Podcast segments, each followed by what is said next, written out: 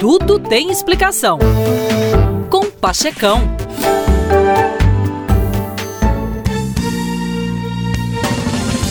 Liderar é fazer.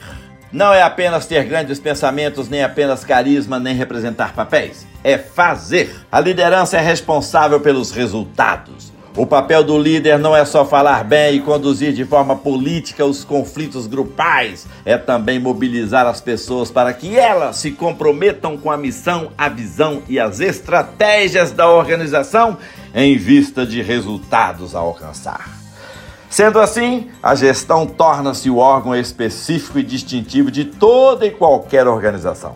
Em qualquer instituição, a primeira tarefa da gestão é capacitar e mobilizar as pessoas para atuarem em conjunto, de forma a ampliar suas forças e minimizar suas debilidades. Nem todo mundo tem os requisitos ideais para as funções, especialmente aquelas mais estratégicas e menos operacionais. A arte da gestão consiste exatamente em formar um time coeso que trabalhe em sintonia. Ao somar as habilidades e os conhecimentos, multiplicam-se os resultados positivos. Nessa etapa, a grande dificuldade consiste em lidar com as pessoas, aquelas que apresentam perfil avesso ao trabalho em equipe.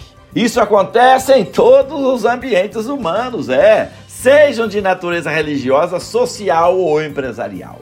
São as pessoas denominadas elefantes e as denominadas serpentes.